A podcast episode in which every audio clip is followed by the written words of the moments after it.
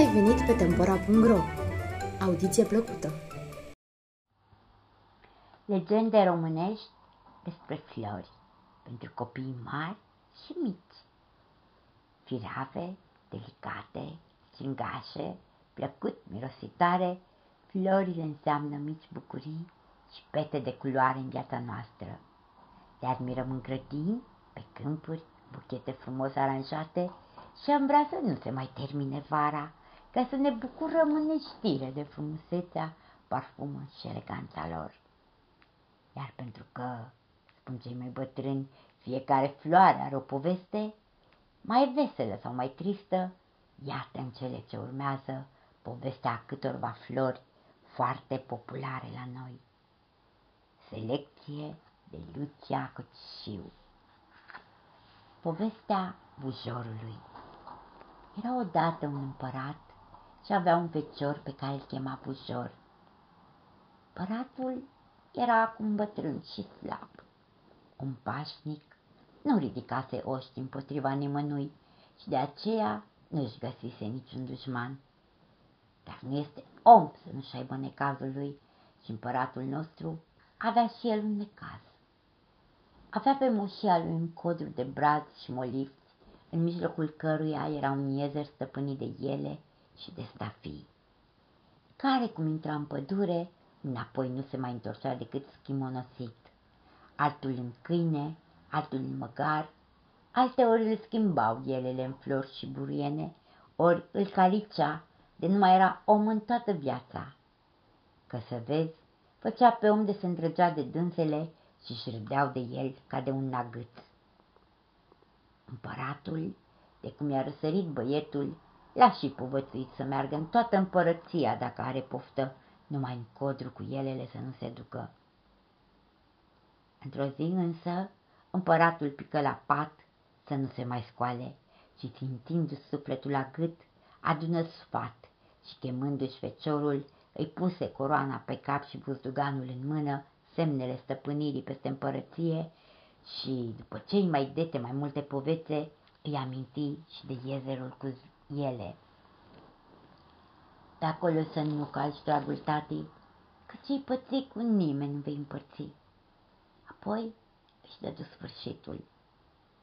Rămas singur, bujora jelit ce a jelit după moșneag și de acolo a început a-și mai căuta și el de treburile împărăției și, între altele, cea din tâi grijă a fost să vadă cele sate și târguri.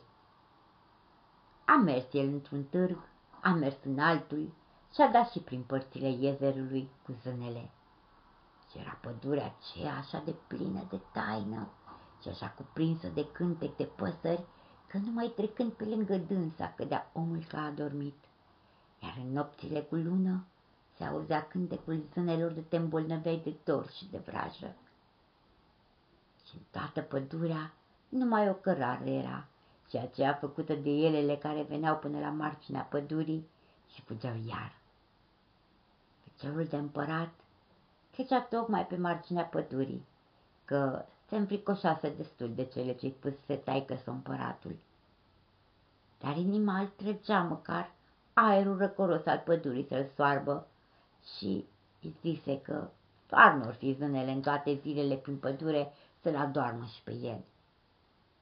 Dar cum trecut doar pe marginea pădurii, îl și prinse așa un somn și pe el, și pe cai, și pe strugii, și pe oștenii ce avea de pază, că poposiră sub o poală de asă de stejar, se tolăniră toți pe iarbă și adormiră.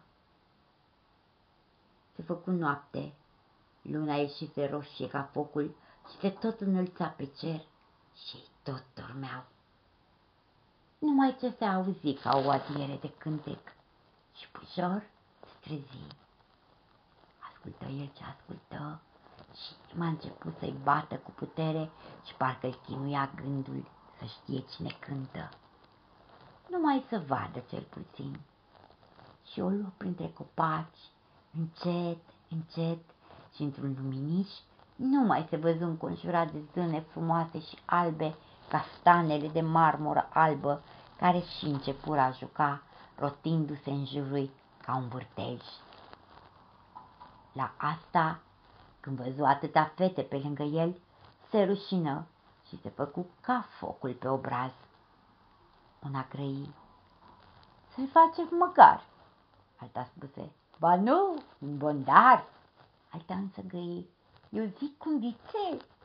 Dar alta cu o coroană de pietre scumpe pe cap și care era mama elelor, răspunse, de fel, de fel, eu zic la rândul să-i facem o floare să nu poată merge deloc pe picioare. Apoi, întârnându-se spre bujor care sta uluit și cu inima zbuciumată de frică, îi zise făcându-i un semn cu mâna, Așa să rămâi, amin. Și buzjor, deși prefăcut într-o floare roșie, roșie ca jarul mare și bătută ca un pămătuf. Oamenii i-au zis bușor și bușor a rămas și până în ziua de astăzi.